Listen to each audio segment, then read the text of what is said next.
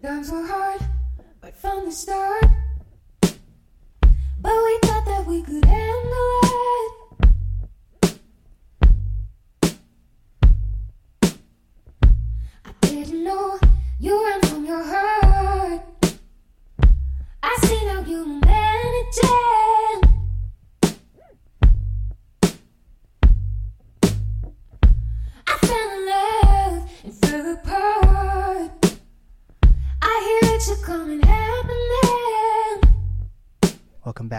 Podcast, everyone.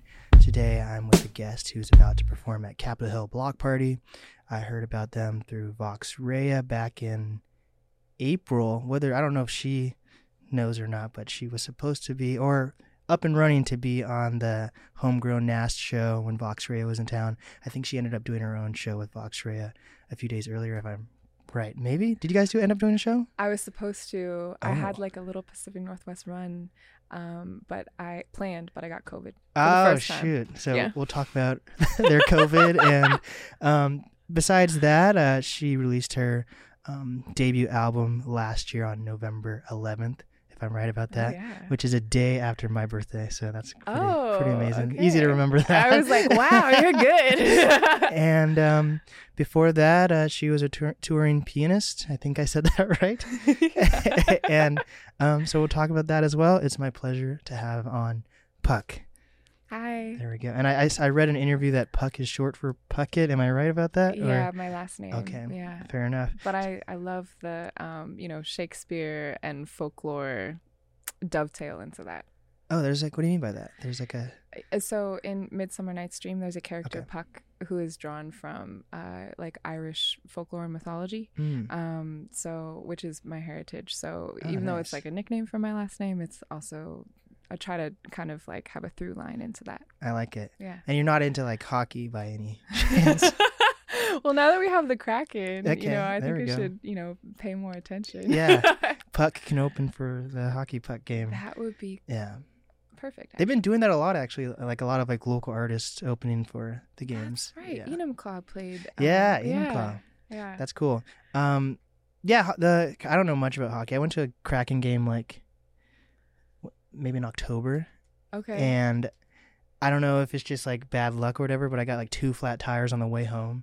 So Oh. I was like, I don't know if I want to go to another hockey game because I just to associate with getting like having to spend like a thousand dollars the next morning to get oh, tires. Oh my goodness. tires are that expensive? Yeah, and I didn't even buy like the top. Like I fucking I should probably get new tires soon. Um, but I got like uh the mid tier tires, so they're Mhm. only good for like. Some, they might only be good for like thirty thousand miles or something. Okay. Just So- to tide you over. Yeah, Yeah. but and you had to drop like a thousand. But tires are because I've hopped two, so that's a bitch. R.I.P. But we're not here to talk about tire problems. So, Puck, you're from Renton, I'm Washington. From Renton, yeah. Um, one of my friends and uh, um, guests as well as clients. So she's all three. Um, Monica Nevi, she's a comedian from Renton, and she Oh. jokes about like, is, there's not much to promote about Renton, to be honest, but um, it's somewhere near, it's close to um, Seattle somewhat. So most people say um, Seattle, but some people say Renton. Um, what it was, what was it like growing up in Renton? Well, it's funny you say that because when I lived in New York, I Mhm. would always say Seattle because no one would know Renton. But then around here, like I have to say Renton because as soon as I say Seattle, I'll get vibed. yes, yes. And they'll ask like what neighborhood and what street. I'm like, exactly, exactly. Yeah. Um, yeah. Growing up in Renton, it was. Uh, I, let's just put it this way: I would come into the city a lot on weekends as a teenager because Yeah. there wouldn't be a lot happening in Renton. yeah, But in hindsight, living in the suburbs, having that kind of like slow pace Mhm. and not really being distracted, I did I did practice piano a lot. yeah, Yeah, I feel that. and the um the Kent School District had some pretty great music programs at that time. Mhm. So between jazz band and orchestra and music theory choir, etc. that's um, awesome. I was able to get a music education. I went to um, Mercer Island High School, so like I experienced like their radio program and uh, music program as well. Whoa. And I didn't realize. I don't know if this is true for every Boys and Girls Club, but um, my friend, he should be on my, the podcast sometime. His name is Miguel Rockwell. Okay. Um, he's like a DJ in Seattle, and one of his jobs for like nine years was he was a um, I guess a recording engineer slash producer for a boys and girls club at Mercer Island. So I Cool. guess some boys and girls clubs have like whole studios in their buildings, but which I, never think knew about. Yeah. But so there, I think what I think is cool. There is like if you really, I think it's becoming more prominent where like you can just, um, how do I say this? Like when I was growing up, I didn't know you could be like a podcaster or or, or a get into radio. Like I didn't realize Yeah. that until I was about to graduate high school. yeah. But like there are programs if you look. So There are. Yeah. There are. Um, you know, like growing up here, having KEXP Mhm. and as well as like other independent like radio and um like newspaper Yeah. sorts of things like The Stranger. Um it definitely made being a musician seem possible with so much like indie stuff. yeah, Um but like, you know, finding the door and educating yourself to that door hmm isn't always apparent. yeah. I hope it. I think it's and I think it's getting worked on a little bit. But um, I think so. It seems like it. Yeah, if you what is that thing where if, you, if they build it, you will come, ki- kind of like that a little bit. Yeah. But um, yeah, I definitely would, had to wonder wh- where I would be if I had learned about that stuff early on. But it seemed like you learned like music pretty early on in life. I did clarinet, but I never. I did it for Okay. seven years too. But like, I burned my. I should. I talk about it enough that I should show the video. But like, when I graduated high school, I burned my clarinet into like a bonfire, and I was like, I'm t- I'm cutting my ties from being in band. but it's a pretty. I don't think I helped them, but it was like a. So I had like a wooden one, like a really nice one, Yeah. and then it broke. So I had like a um a replacement just to hold on to, and the company was like a household. It was like literally in a house where they fixed clarinets, Oh. and they had called me three times, and I didn't know, but they had um left their like they, they sold their house and sold their company within like a month of fixing my clarinet. Whoa. So I never got my original clarinet back, and I had this like shitty plastic one. So when I graduated high school, I burned the clarinet, but it was plastic, and it was a very dark black fire. So I don't think that was good for the environment, but it helped me feel like my, my bonds of um, band was gone. it So- was like it was like very much in alignment with you being like and scene. yes, but I don't recommend burning instruments in general. You could one maybe like sell that to someone. It's Mhm, not good for the environment mhm. or and- donate it to a school or donate it. You know, there's so many ways to go about it. Yeah. Um, but yeah, I don't. Maybe I could play a clarinet and still remember, but I don't know. It's probably in there. Yeah, like riding Yeah. a bike. Exactly. But you exactly. you started like how I'm gonna was it six when you started? damn your memory's good. Yeah, yeah. Yeah. so you're six when you started uh, playing the piano, and what Yeah. was that like? Was it like a forced thing, or did you want to do it, or what was that like? Um, I was just kind of like put in group lessons. Okay. Uh, I think you know my mom had music dreams, and so it was a little bit of like, Mhm. hey, my kid might like this. Yeah. Um, but I I took to it, and it was a bit unconventional in the beginning. It was group piano lessons, as I said, so like eight kids around like eight electronic keyboards Dang. and we would like do ensemble piano playing um and like sing and do percussion and like read music and do kind of like actually light music theory stuff Nice. um which was kind of crazy for being like six seven eight and being like oh yeah the four chord the five chord hmm um so yeah it was cool Dang, that's that feels like I don't know if this is the right word. What is is it? Cacophony when there's like so much noise going on. Is that the Yeah. right word? Was it like a cacophony with like all those different? oh yes especially with the percussion instruments That's amazing. Because like if you look back at like um, if you ever watch like kindergarten recorder recitals, it's like the like when you're a kindergarten you think it's amazing because your teacher's like this sounds amazing kids and it's like the worst thing ever. yeah. It's like everyone's out of tune enough that it all sums to the correct notes. Yeah. yeah. So I can um, imagine that for a piano class at first, you know. Uh, I think the the actual keyboard playing was Okay, fine, but it was good. when the tambourines were handed out Oh, that no. that's when it was like, mm, oh man. so good. That's amazing. Oh, gosh. Shout out to the parents. That Yes. There. There we go. And then what what kept you into doing piano for so long? Um, so my mom said that I had to keep playing until sixth grade, and then I got to choose whether I wanted Mm. to quit or not. Um, and also practicing became my allowance, so Okay. I would get a penny a minute for practicing. Damn. Um, so I was making 250 a week, you know, back in in 3rd grade. So that was that was especially considering inflation, that was pretty good Mhm. money. Yeah. Dang. Yeah, I've been. I don't know if there's a real hierarchy to gas prices, but Mhm. supposedly like Arco is not good, Safeway's not good, and they go to Chevron and Shell. There's supposed to be like better gas for your car, Oh, but okay. like so and like some people agree, some people disagree. But that's what I Mhm. heard growing up. Um, and right now I'm going to like Safeway gas because it's like down the street from my house. It's like 440, which is still not that good at all. But then, like the other day, I, I was almost out of gas, so I had to stop by a Shell, and it was six bucks. And I- I was like. I'll take that Safeway bad gas over good gas for six dollars a gallon. It's terrible. Ugh. Do you Yeah. have a Costco membership? No, all my family does though. So I wonder if I can Oh. borrow my family members You might be able to, because the Yeah. the Costco gas, you know, I think they're. It's not like you're entering and someone's checking your ID against your membership. right. So um, you, you might be able to use that. Is there a Costco in Seattle though? I don't know. I only know Renton Life. That's, that's Yeah. where I'm Wait, living. so, so you grew up in Renton, went to school, and then stayed in New York, and then yeah. so you've only been in Renton and New York. That's pretty. Those are crazy different places, right? Or Yes and no. Okay. You know, I feel like uh, Renton is just a quick trip into Seattle, Mm. and I. in New York City, with all the different boroughs, you know, like Manhattan Mhm. is definitely the really, really intense, crazy city center. Yeah. Um, I living in Brooklyn or Queens, y- it can feel more Renton vibes. got it. You can uh, be a little bit more relaxed out there. In Mhm. some spots, other spots it gets like busy, and Yeah. Bushwick is, you know, definitely the party place. 100%.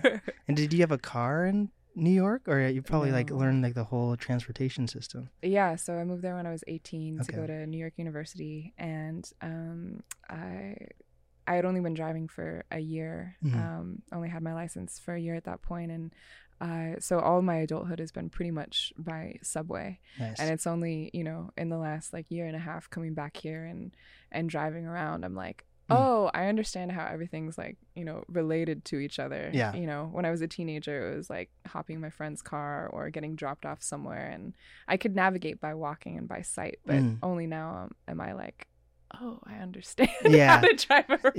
Yeah. it's there's still like crazy like one way streets and stuff in Seattle, the Yeah. downtown area. It sucks, and there's all this construction too. Yeah, it's I kind of love all of the cattywampus, like, you know, Yeah. diagonal, weird streets and hills. And that's fair. I feel like there's for how weird it is. I don't see that many accidents in That's downtown. I see them all on like the freeway or whatever. that's so- true. There's that exit right by the convention center, which is like notorious for. Yeah, that's a weird one. Yeah.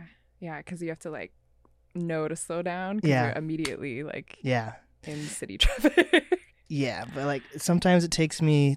It's like a it's like a puzzle for me to like park at my studio downtown because like it's like a one way to get. So there's like a parking garage. Yeah. And like, I, I'm terrible at like I, I wish I can give you a better visual picture, but basically like if you take the wrong turn, you have to do a whole like five minute roundabout Mhm. through all these stoplights to get to this one road that goes down because you can't go up, and it's annoying because the parking garage is at the bottom of this hill, Yes. but you couldn't just like sneak sneakily go up a hill and run head on in traffic. It's a it's it's a mess. That's one thing that like moving back, I'm like, Yeah. oh, this is a whole learning curve. Like Yeah. today, Yeah. today I was late because it was like, okay, we're stuck in unexpected traffic on the way from Renton, and I have to park. Yeah, Which you know, in New York, getting off the subway, I just use my legs. Yeah. So I didn't have to factor that thing. yeah, I, I feel that. Yeah. Are you gonna Are you gonna take the train when it is it? I think it's the train that's being built. Are you gonna like take that when it's done? I think I don't Right, know that's if what it it's is? going all the way down to Renton or where I am. I know they're Okay. expanding like north into the Everett area. maybe it's just north and wait. Rent, Um, Renton's kind of south though, right? It is Renton south. south, yeah. Yeah, I think it's going from Everett to Tukwila. So maybe it's coming through Renton. I've I've driven to the park and ride like over Mm. near Southcenter, and Okay. I've I've done that before. Yeah. Um, like coming into games or or just not wanting to like park downtown. Yeah, it's a Yeah. it's a bitch. yeah. So that's why it's nice to have like a studio. It's on like Second Avenue, so it's not the closest to everything, but it's like kind of in the middle. So like Right. you can like lime scooter or at least get the free parking for having a space, you know. Right. But it's a it's craziness. But so you're you've been in Seattle for you said like over a year now. Yeah, I Or- moved back uh, December 2021, Got it. and I've been kind of straddling Renton and New York, Mhm. um, going back and forth. Um, yeah. Nice. And why why back to Renton? Just to be with family or Yeah. okay. Um, my family's there. I'm back in my childhood home, which is Nice. like a total trip. It's like me throughout time waving at myself now. Yeah. Um, to be honest, I'm I'm really exhausted by paying rent and doing that Yeah. whole hamster wheel. Um, and so living at home right now has allowed me to release my record if I'm being really honest. Yeah. it's allowed me to invest in myself musically rather than invest in a landlord's mortgage. Yeah, yeah. That is very fair to say. And Yeah. I'm guessing like your family's probably happy to like have you back in town too or Yeah. That's nice. Yeah, they are. That's cool. And then so you how many years have you spent in New York then? You probably like you probably feel probably like a New York native at this point too, a little bit, yeah? Definitely not a New York native. Okay. But I'm I'm cozy. Okay. know. Um I don't wanna I don't wanna claim that. Uh you know, New York native status. That's a special thing. um but uh yeah, I've I've lived in New York for twelve years. So I was Okay. there eighteen through thirty. Damn. Um all of my twenties were there. Uh all of my kind of like formative adult years. So uh it's it's kind of like a a huge um sort of like you know borderline between childhood and, and teenage years and Mm. Seattle ish. Yeah, yeah. and and then you know all my twenties and adulthood in New York, and now I'm now I'm somewhere in between. Yeah. Yeah. I feel like Seattle would suck though coming back from New York cuz like everything closes early. There's not that many events that are happening. It's pretty clicky. I, don't- I don't know. I, I I went to New York for the first time last year and I was so inspired and I was up for like 24 hours when I first landed. Oh, Like I, I had to see and do everything and yeah, so I don't I feel like do you like being back like besides family and all that like yeah. you, you like you like Seattle or I do. I Okay. love both very much because like New York is the great human experiment where Mhm. it's like people on top of people,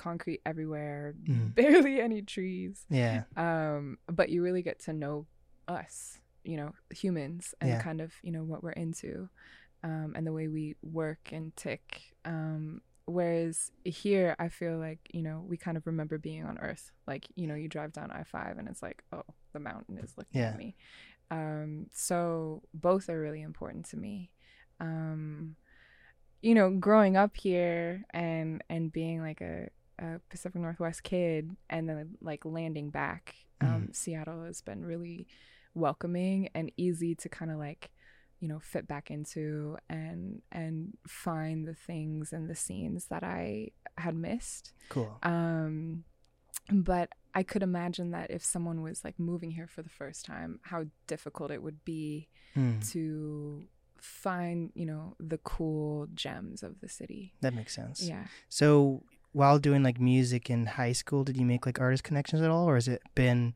since you've been in New York you made like artist connections in Seattle, or how did that come to be? um i think i mean definitely connections with like my friends and now we've kind of like all grown up and and some people are like music adjacent Got it. um i or even just you know going to shows at Neumos or the paramount growing up coming Mhm. to the city on weekends um knowing where to go and where to find different musical or arts things yeah. um but i would say that now coming back especially with like the resume i have and you know the experience i have under my belt it's been easy to to make you know new seattle connections Got it. especially with um like i i just met this guy andrew imanaka who um is an amazing like touring musician and i was you know going to shows around here or like you know sitting on the internet in my room in renton being like where are the touring musicians i know this you know isn't a, a massive um music industry city. It's definitely a music city, but in Mhm. the way where there are like major labels here, um, like LA or New York or Nashville, I knew that like there wouldn't be, you know, 200 touring musicians, but I was like, man, we gotta have like five. Yeah.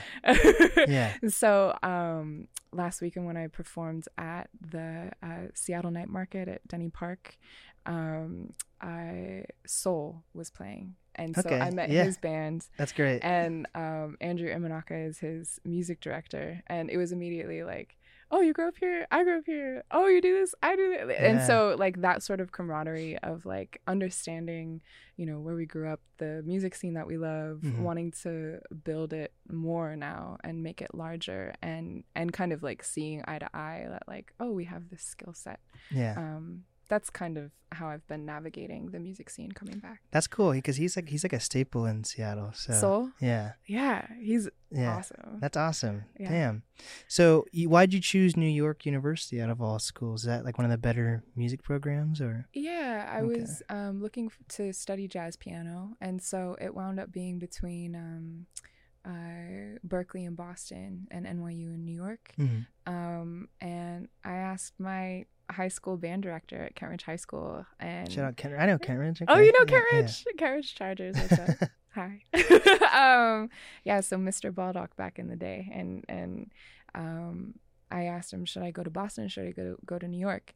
And he's like, you know, you'll get a great music education at Berklee, but you know, that's you know, a small ish city. It's an American city, whereas you know, New York.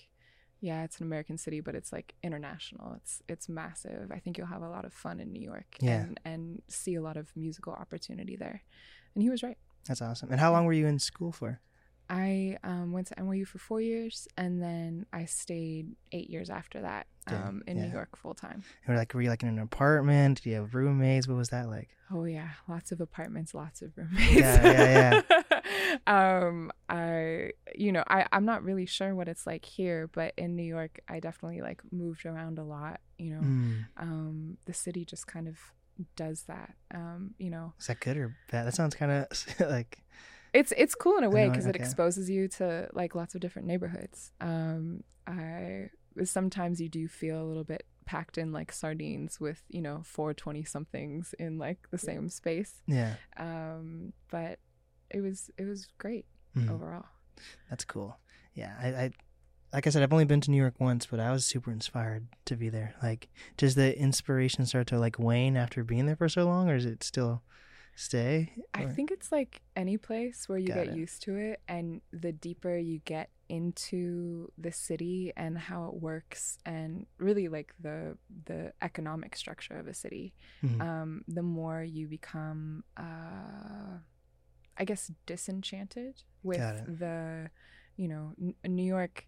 She loves to flirt with you right at the beginning, and she loves to like sprinkle you with that fairy dust and that magic to Mm. kind of like make everything work yeah, um it is pretty exhausting to be in that cycle of always trying to pay rent you know it's Mhm. like as soon as you do it feels like you have to do it again yeah, and i definitely put a lot of energy just into making that happen um, at the sacrifice of playing music really Mhm. but um i you know i don't know if that's unique to new york now it Hmm. seems like every metropolitan area around the U- us is really going through that with our generation where kind Yeah. of like all of us are really struggling to um, make ends meet yeah. I know my friends. At, I my housing situation, which I've decided is best to like not talk about directly on the show because like I do a lot of like even for example, I'm definitely nowhere as big as my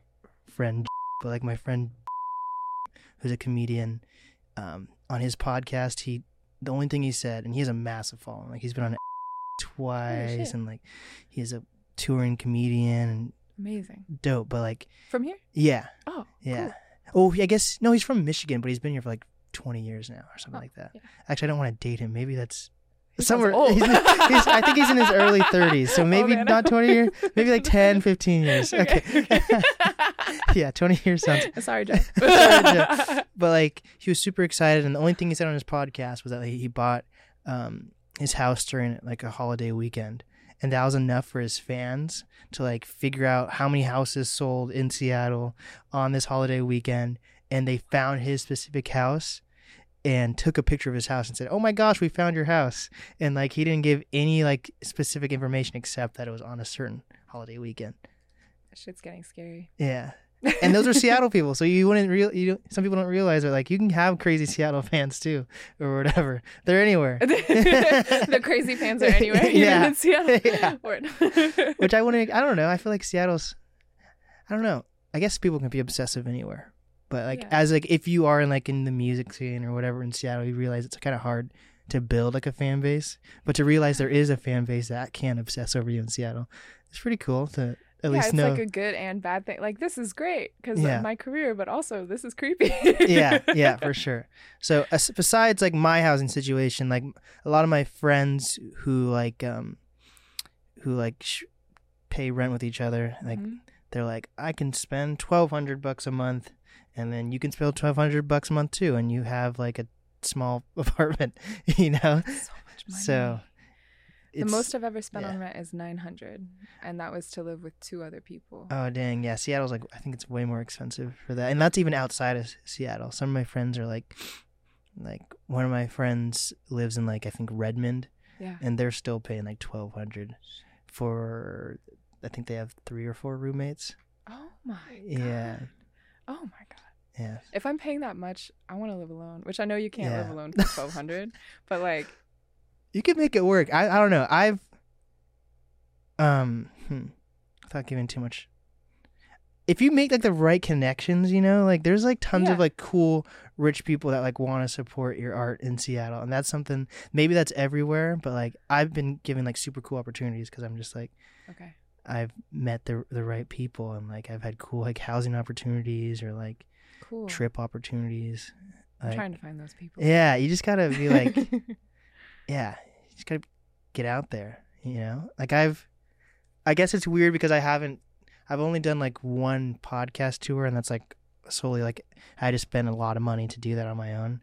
But Uh-huh. like I've gone on like comedy tours and like you've you've toured, but like I've gone on like a lot of tours in Seattle just by meeting like the right person and like being open to like different types of art and stuff. So like Yeah. there's ways like to just meet cool people and like like have your lodging and food covered and get paid on top of it and get to meet cool people. So it's it's I think there's a lot of cool opportunities in Seattle. It's not just like how we said at the beginning where um you have to kind of look for it. yeah. Yeah. It's difficult to find or to know where to look. But Yeah. then once you do, things start to kind of like you know connect. Yeah, like I had to have a. I'm part of this program called Seattle Restored, Oh. and they're hooking me up, or hope we're supposed to be figuring it out. There's been like some delays, but I'm supposed to get my first like NAST podcast studio because what happens here when I'm recording here or at downtown, other people will come in and I'll produce their podcast, Okay. but like they'll come in and use the exact same space, so then people will be like, "Is this a NAST podcast episode or is this someone else's?" So like Oh. With other podcasts they have their own background or whatever you know? So but like even being part of that program i had to have a meeting with the um like the directors to even because i didn't realize on their website there's like all these like sponsorship opportunities. So sometimes it's like uh it might be in front of your face but sometimes it's kind of it's hard to really know where to look I have and to ask you about that off yeah. camera. yeah there's a lot there's a lot of cool opportunities and stuff in seattle. You just really gotta be kind of get out there you know? Um but i want to talk about like your like experience touring because you first of all though did you ever want to be like a performing act that was like a solo act or is that so that's was that like your first vision or was it was it like were you putting your dreams on the back burner to even though you had like super cool opportunities Yeah. like were you putting your dreams on the back burner to tour with other artists or did you want to be touring with other artists or how did was like what was your mindset at first for all that I think I always wanted both. okay Um, because growing up playing piano and then being exposed to jazz, Mhm. like artists like Herbie Hancock, where Yeah. it's like you know watermelon man Yes, Yes. where he's like a sideman for Miles Davis, Mhm. but then he eventually like also had his own project.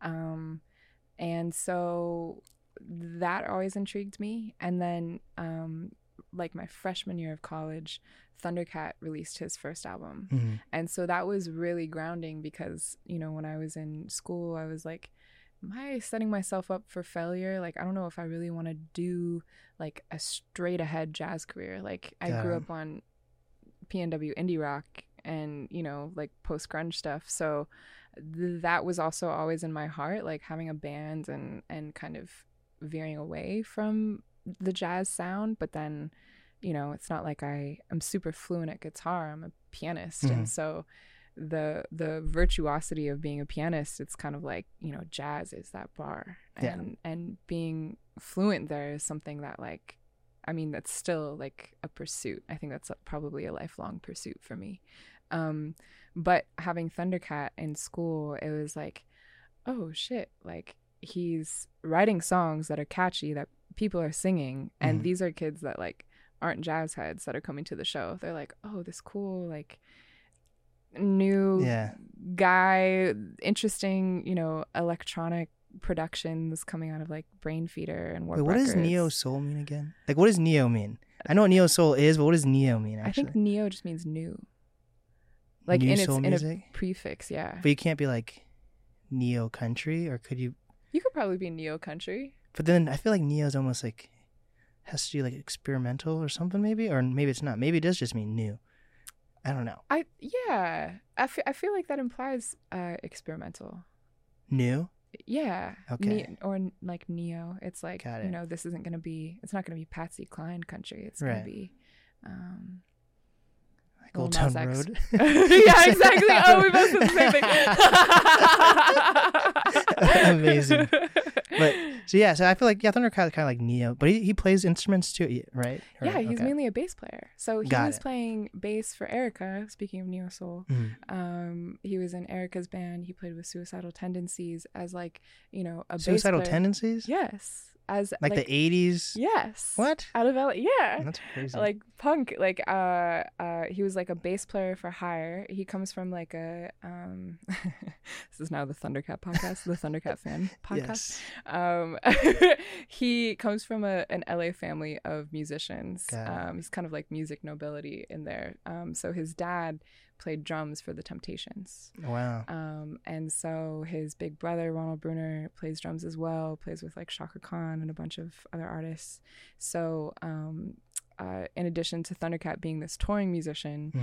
he became friends with Flying Lotus and played all on his records. Yeah. He became a studio musician for Kendrick Lamar, and then he had his own, uh, has his own uh, like solo career. Yeah. So um, he's kind of like that modern Herbie Hancock type. Yeah, for sure. He's dope Um, as fuck. So yeah, he's like my favorite. Yeah. Like Thundercat and Joni Mitchell are like Yeah. my two favorites. Hell yeah. Um, I How did I not know he was signed to Brainfeeder? I've had. Do you know who Azizi Gibson is by any chance? No, who is that? He's like a hip hop artist that was signed. He got his start being signed to Brainfeeder. oh, cool. Um, he was like one of my the first artists I ever like fanboyed out over Yeah. and like listened to all their music.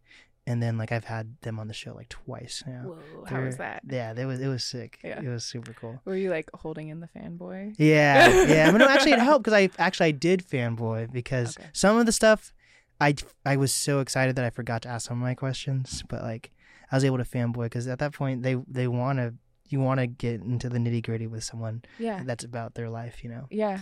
But yeah, like I had them on virtually, and then I also when I did my LA tour, I had him on in person. So Cool. yeah, he's a cool dude. But yeah, Brainfeeder's cool. Flying Lotus, Flying, Lo- Flying Lotus, and all those guys are like so cool. Yeah. It's Cool like a really cool scene collective of musicians. hundred percent.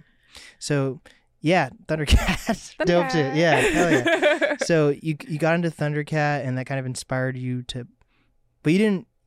It was like how much of it was um, like uh, luck versus like preparation that you became like a touring act. Like that Thundercat made it maybe have like put that into your head, but Yeah. like were you reaching out to find like places to tour, or did that kind of just happenstance? Um yes. Mm. um I was I was definitely practicing and and preparing and trying to be like a good pianist or whatever, reaching for perfection. Mhm. Um but then I I found like the jam sessions in New York and I started like skipping class a little bit more and like going to jam sessions late at night. And from that I found like the the music scene in the community and through that started getting more gigs. Mm. Um, you know, it would be a jazz gig, like a small thing, or like a restaurant duo, or um, a local singer songwriter. And through that, and just like playing around, I eventually met the right people who. Um, uh, there was one person who I got a tour in Europe, like a jazz tour in Europe That's awesome. and couldn't make a SZA gig in New Orleans. And so he asked me to sub. Um, and little did I know at that time, um, SZA was starting to grow. She had just dropped Z. So yeah, it was that's her. like the first album I heard by her too. yeah. Uh, my favorite song on that? I guess you've listened to like all her music at this point. You've had yeah. to. Yeah. Although the new album, I haven't like it's haven't not in there it. as well as it as the previous ones because I'm not like playing it. You know. It was too like I don't know. Sometimes when something's too big, I I need to like wait. Sometimes up to a couple of years before I, I check out an album. same yeah. way. So I haven't even checked out. Obviously, I know Kill Bill because everyone does. Yeah. But like, I don't I haven't listened to the rest of her album. Is that a Seattle kid thing? Of, I don't like- know. Maybe it is. Like I'm not gonna be into the popular thing. I don't know Cause I'm indie. Seattle's very like uh, I don't know. Seattle, I feel like I guess there are a lot of people that are like super like what's the right word?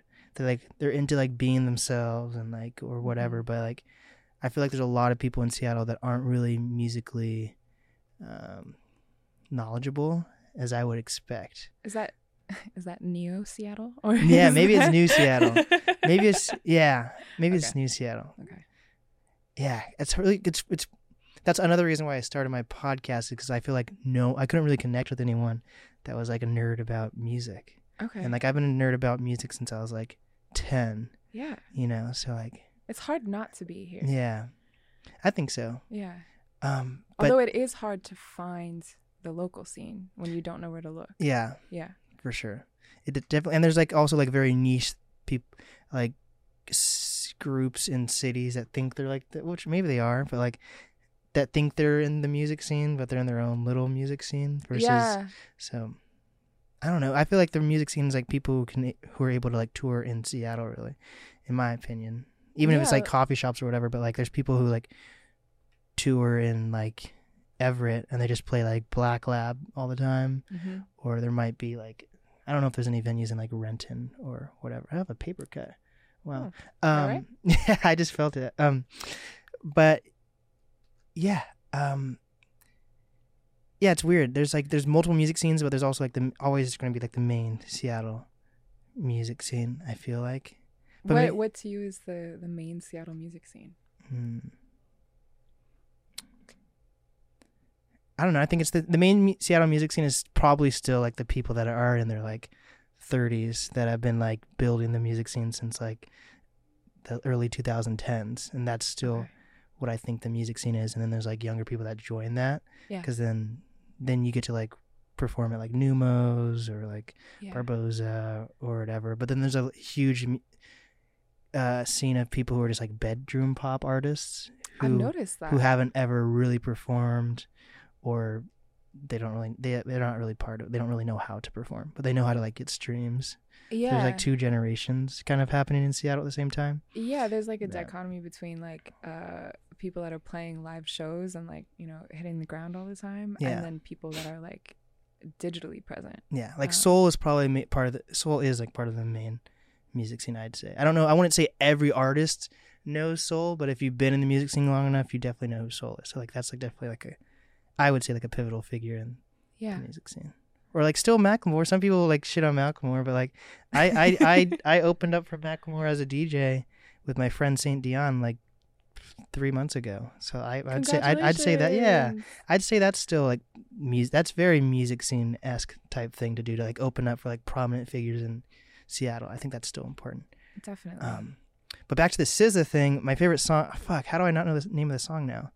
The one with Chance the Rapper.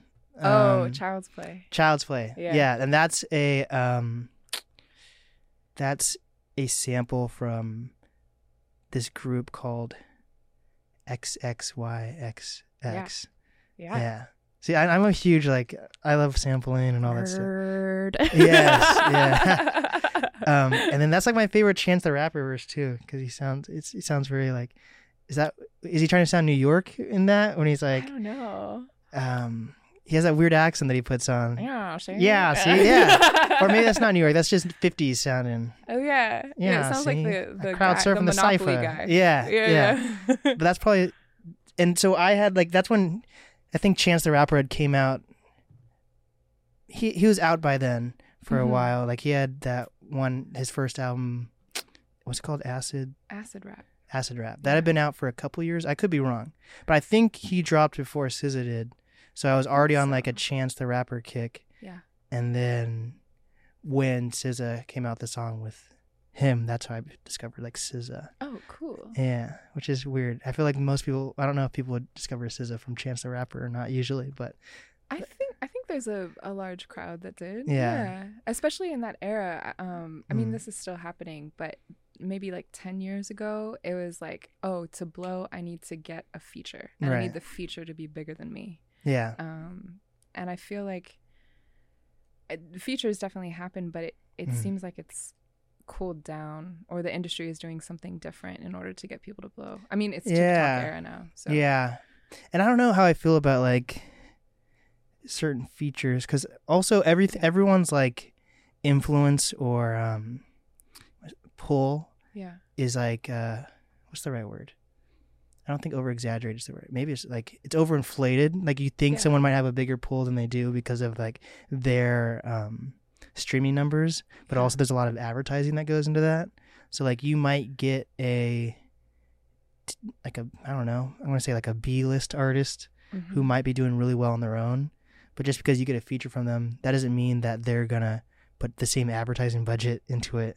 So like I've known Yeah. a lot of like local artists who get like a big feature, but then nothing and it might be like a genuine connection feature too, but nothing comes of it really Right. because it's not the same advertising budget. right. So I don't I don't I don't know what unless you're like Drake, I don't really know what type of people really can unless you're really I think at this point it's more about like connections and like really building like a long-term thing. But like maybe if you're like the early 2000s and you got like a Lil Wayne feature on a mixtape that would have a bigger bigger impact. But like there's a lot of artists who get Lil Wayne features now Right. and like Lil Wayne is someone who like can spit a feature out in like 10 minutes because I don't know if you've watched I don't know if you're a big hip hop person at all but like Lil Wayne like he has he like doesn't memorize any of his lyrics and all Oh. half of his music is freestyled you know Didn't he just do that interview that's like, I don't know my like first three albums? yeah yeah like, like does he have dementia or what's going on? or does he just not genuinely I don't know yeah. but like um so Lil Wayne obviously is like an exaggerated example, but like Lil Wayne, pro- there's a, and it's happened. There's a chance that if Lil Wayne does a feature for you, he, he might not even remember doing that feature for you, and he's definitely not going to promote it. And then that Yeah. could just end up on SoundCloud, and like you can say you had a Lil Wayne feature, but like if he hasn't done anything to help promote it, even a Lil Wayne might not even get you anywhere. Well, yeah, I feel like the way that's structured economically in the industry, getting a feature, you're usually paying a flat fee to that Yeah. artist, unless there's like a genuine, like, oh, I like you, like, let's Mhm. connect, let's like work on some music. But um, you're like really hitting the nail on the head about the difference between like business driven music and cultural cult, culture driven music and i feel like business tries to drive culture and Yeah. has some success because they have the money um, but ultimately um, it doesn't really have a lot of staying power the Yeah. way culture cult, i can't say that culture driven music For industry sure. does um, and that was something that you know uh, from touring i i kind of found out about that like you know a lot of these features it's really just like a paycheck and a flat fee Yeah. it's like oh we can get this artist to do this verse for a flat fee and that's going to you know help them economically maybe it's going to fund their music video for Mhm. their next project um but you know beyond that like you know sign yes i'll do this feature and yes you pay me this thing Yeah. they often won't promote it because it's um just their presence is supposed to be like the promotion Yeah. yeah hundred percent. So like, what is it? What's it like? And I I want to like maybe have you like break down like the stigma of like you're like a touring artist, Yeah. but like you still have to like you know like save money, come back to Seattle or any whatever you have to do, or like you're like you're saying rent super expensive. So what are like the stereotypes of like maybe just a normal fan or an up and coming artist might assume if you're a touring artist? Um, I would like go back to work at um, coffee shops after tours, and Mhm. like you know, a coworker like wouldn't believe me. Like I heard her saying like behind my back, like oh no. I don't believe that she played with SZA if she's like working here, and it's like, you know, just because you play Coachella or play the Grammys and have that like visibility doesn't mean that like you're financially secure forever. Mhm. Um, so, es- and especially with the pandemic, you know, I feel like I was almost to a place where I could, you know, be financially secure off of touring and kind of like in that cycle of getting gigs. Um, and then the pandemic hit, and it was like, oh, let's go Womp, work in some coffee. womp. For sure. Um, um, what what is what are you wondering exactly Mm. about that? Or are, are you asking like what is your advice for like someone who thinks Okay. like like even for me and I've I've brought this up a lot on podcasts as well It's like I recently became like a wedding DJ. Yep. I'm a regular DJ. Yep. I'm a podcast producer, studio manager, podcaster. Yep. I do um contracted work f- for Dick's Drive-In. Cool. I do social media management. I go on tour with comedians. Um, You have eight small businesses. yeah, you know what I mean. but I'm, I make sure like it all like fits into each other. yeah. So like today I was able to like I had a client for two hours. I have a three day membership to the Y, and there's a Y down the street. And then I came back here, did some editing, and now we're doing a thing. So I'm able to definitely like make my own schedule. And then like on the weekends, I'm doing weddings or, or whatever Yes. right? But like I I think most people assume if you're on a tour, unless you're like a super local band that's like in a uh, a local band in a van Yeah. going across the country, then people like understand like you're just trying to break even to get exposure. Yes. But like if you're a touring act with like SZA or Mag- Mhm. Maggie Rogers or whatever, I think people would assume that you so like you're able to solely just make an income off that.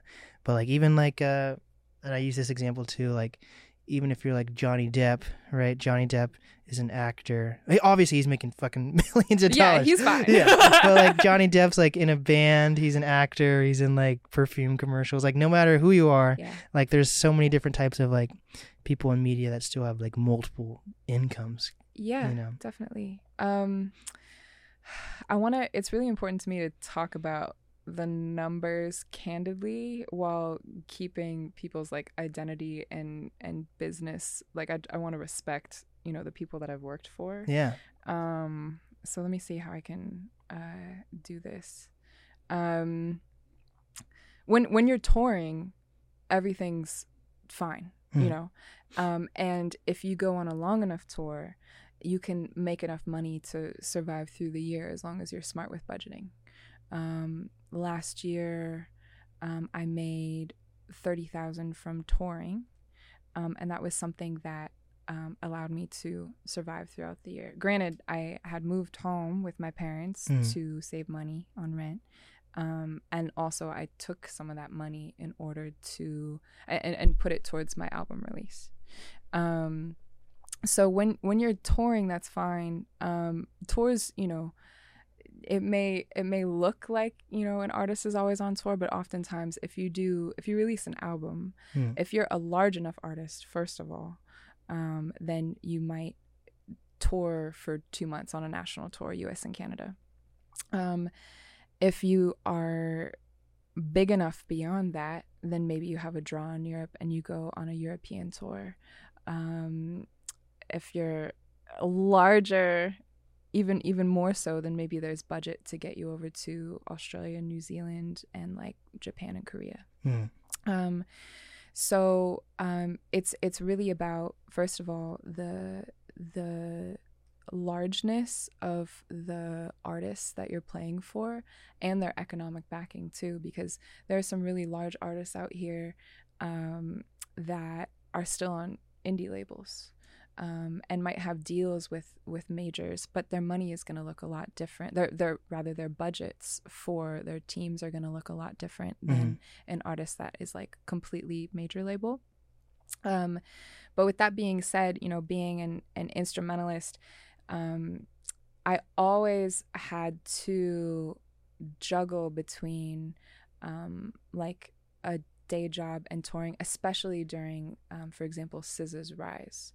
You know, um, I was in the band, I started in the band in 2014, and Control wasn't released until 2017. So while we had, you know, I, I would be um, touring during festival season on spot dates, kind of like a, a weekend warrior. I'd be at the coffee shop during the week and then fly out and hit, you know, three dates Friday, Saturday, Sunday, and come back. Um, it still wasn't enough for me to um, like cover all of my living expenses. It wasn't until, you know, um, there was a demand for me as a keyboardist to do a national tour. Mhm. Um, and that national tour wasn't really available until Control came out, and you know everybody everywhere was losing their minds and buying tickets. Yeah. Um, I, I guess I want to just, you know, other than other than touring, I just want to talk about quickly other ways to make money in the music industry because a lot of people like really don't know how. Mhm. Um, of course, you know, there's royalties from like streaming and radio, and everyone's kind of like maybe heard about, you know, the fractions of a penny you Yeah. make unless you're like Taylor Swift or Yeah. that level. Um, I there's um, music syncs. Um, so that's like if you are are get your song like let's say um, uh, a State Farm agency wants to use your song in one of their commercials, they're going to pay you a fee for that, which might be like, you know, a few thousand, and then um, some perhaps royalties on top. Mhm. Um, I so that's you know streaming radio royalties and then syncs. Um, additionally, I maybe I'm getting um so so maybe that's with you know for like puck for like my stuff. Maybe also you know another stream of revenue i has I, I have as as myself would be um like playing piano on someone's record which is going to be slightly different than songwriting for someone um, in terms of the way that intellectual property is structured. This might be a one-time studio fee or maybe a fraction of royalties. This might be like larger royalties um, because I developed the song with the artist. And that's where like points get involved. Yes, exactly. Um, I and then of course there's live where it's like you know you're touring. Mhm. Um, I and that can be you know like a, a day rate or or a weekly rate. Um, and I think of uh, that it's it's it's a it's a gig economy, right? So it's a little bit more of um, more similar to like an hourly job where it's like you're you're clocking in and you're you're getting pay from from clocking in and doing that work. There's no like you know guaranteed salary over time. Got it. Um, and then I oh what was the other thing? I just had it on on on my mind. Um, oh, I and then from that touring world, you kind of get into like TV and stuff, which gets really interesting. Um, I just got a check from uh, NBC um, because I performed with Maggie Rogers last year on Jimmy Fallon.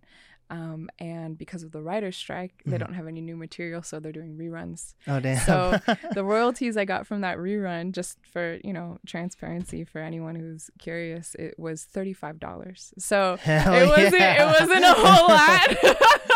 it definitely paid for you know all the parking I've been doing Yeah. lately. Yeah. So it was a little helpful, but you know the numbers for me are not the numbers you know for the the persons whose name is on the marquee Mhm. um, as a pianist. And, you know, I've done, I've played Jimmy Fallon three times now with SZA and Maggie, and I'm trying to remember. Um, the payout is from NBC, not from Maggie or SZA, first of all, so I'm not like blowing up their spot. Yeah, yeah. Um, and it's a it's a union rate. um, because it is NBC and and it's you know TV and and music at that level is very unionized. Mhm. So um, I think the first time, w- whenever you play an episode like as it's airing, the first rate you get is around like six hundred dollars for doing that. Um, I and then I it it aired. It usually airs kind of immediately, um, like a couple weeks later or so. Um, and that payout I want to say is like a hundred ish, maybe a little bit more. Um, and then yeah, I just found out that the the rerun rerun is thirty five dollars. Hell yeah.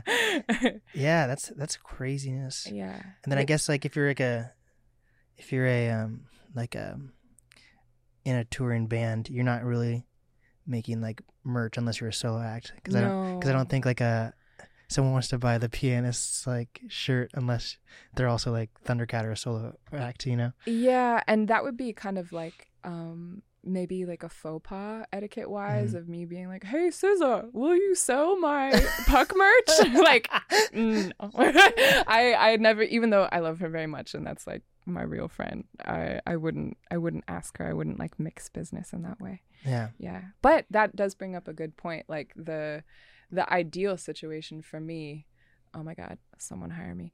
Um, The ideal situation for me would be to play um, a to be someone's touring pianist as the main act and open for them as Puck. Ooh, that because I would get paid as a touring pianist and then also be able to sell Puck merch. I would get the artist fee for the opening act. It would be an economically sound situation. It would also help me spread, you know, Puck around and Mhm. build that business up. And what's it like? Um, how often is someone able, if they're like a touring instrumentalist, how often are you able to like build a relationship with the main act versus having to realize sometimes it is just like a job? Um, it's it's definitely going to be different than working in a corporate office, you know, um, because at the end of the day, um, you're traveling together, you're living together, you're going through things together, Mhm. um, and you can't.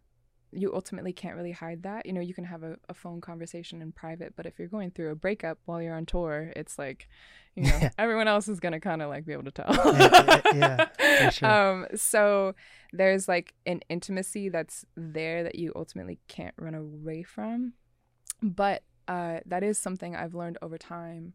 Um, that like you know some some artists are really just kind of like your boss, Mm. and trying to figure out how to navigate that like strange business not quite friend but friendly Mhm. space um, has definitely been a learning curve Hmm. um SZA was a unique situation for me because I came into that band when I was 23 and she was also like, you know, I think she's a year older than me or so. Um but you know, 23 year olds aren't really like fully formed. I Yeah. wasn't at Yeah. least. So, uh there was definitely, you know, growing up and like living through our 20s together. Um and man, like a shout out to President Punch for like putting up with me as a Hell yeah. 23 year old um and like gracefully like always um giving me chances and and room to grow but um i've come to realize that you know like being in that situation 23 through 29 was like very very special and very unique and very formative Mhm. um, and um, allowed me to grow musically, business wise, and personally for sure. Um, in a way that like playing for other folks um, has been more like, all right, you're here, you know, we're playing Coachella, let's do it. Let's, you know, like just show up, be ready to go. Um, almost uh, how I would imagine it would be if you're like suddenly hired by a big corporation at like, you know, a, a mid level position and, Mhm. you know, at like 30, I would imagine that it would be like, hi, okay, come to work. yeah, yeah. So- And then how how how much is it like your name being on a list versus you have to like even though you perform with Maggie and is it Maggie or you saying or do you just say Maggie weird or how do you oh, Maggie you- Rogers. what do you say? I, uh, that's my Seattle accent. So you say Maggie? Maggie, yeah.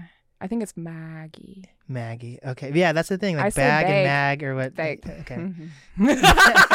Got it. How come you don't say it that way? You're I don't here. fucking I don't know. Okay. Cool. I don't. Was is both your family member like your family is both your dad and mom from um, Seattle? My my mom is my dad's from Oklahoma, so he uh, but he's been here. He moved here when he was 22, so his accent is kind of faded, but he still says howdy, and he still says uh like Wednesday and and Saturday. Nice. I think well, my mom's from North Seattle, and my dad's from the South, uh-huh. but I don't know. Maybe South Seattle or the like South? uh, like wait, North Carolina. oh, cool. Yeah, Nice. which is still the South. Does he say howdy? I don't know. Maybe I don't know. I don't know. I know my grandpa's from Seattle, and he says yellow instead of hello. Yellow. Yellow. Hello. But so I don't know. That is weird. Why don't I, mean, I probably do have a Seattle accent. I don't know. You probably do. I don't know. There's that video that came out a few years ago where there's like some, some girl like made every accent, and Seattle Oh. has an accent. I forget what it is though. Big. Beg, beg. Dragon. How do you say beg? Is beg and beg the same? Beg. Which one are you saying? Both. Um, amazing. Um, it's funny that you picked up on that because I got made fun of that in New York a lot. People would be like, "Excuse me." I just want to make sure I'm not saying it wrong now. no. No, I think you're saying how the rest of the country says it. Okay. Yeah. So Well, it's like the Canadian A that comes down because I noticed like okay. like some like um upstate New Yorkers or like some people from like Minnesota that were in New York would say the A. like the Fargo, Yeah. those guys. Yeah. Yeah. Don't you know? Don't you know? So, but with Maggie or Maggie, whichever, Rogers and SZA, after those, per, like working with them, how much is it of, of your name? Because you said uh, on an interview I read, she reached out to you, Mhm. Maggie or Maggie, whichever, and but like how much of it is you being on a list that people can look for, like touring pianists, versus like you having to make those connections It's continuously? it's all connections. There's no Got there's no list. I wish there was. I wish there was a Google Doc with my name Yeah. at the top. Yeah. Um I so that happened actually through coffee. Okay. Um uh Pauli Lovejoy was hired to be the music director for Ma- Maggie. Yes, one of them. Mrs. Rogers, Miss Rogers. for Ms. Rogers. Yes. when um she was getting the new band together for the new album Surrender. Got it. And um he's the music director for Harry Styles currently, um, and was the music director for FKA Twigs in the past. Mm. Um, so he's amazing. He's an amazing just human, but also like a really incredible leader and Yeah. music director. Um, and I was working at um, my favorite coffee job that I worked at. It was called Covert Coffee. Um, I Wait, have you ever worked at like Starbucks? hell no. Okay. Was sellouts.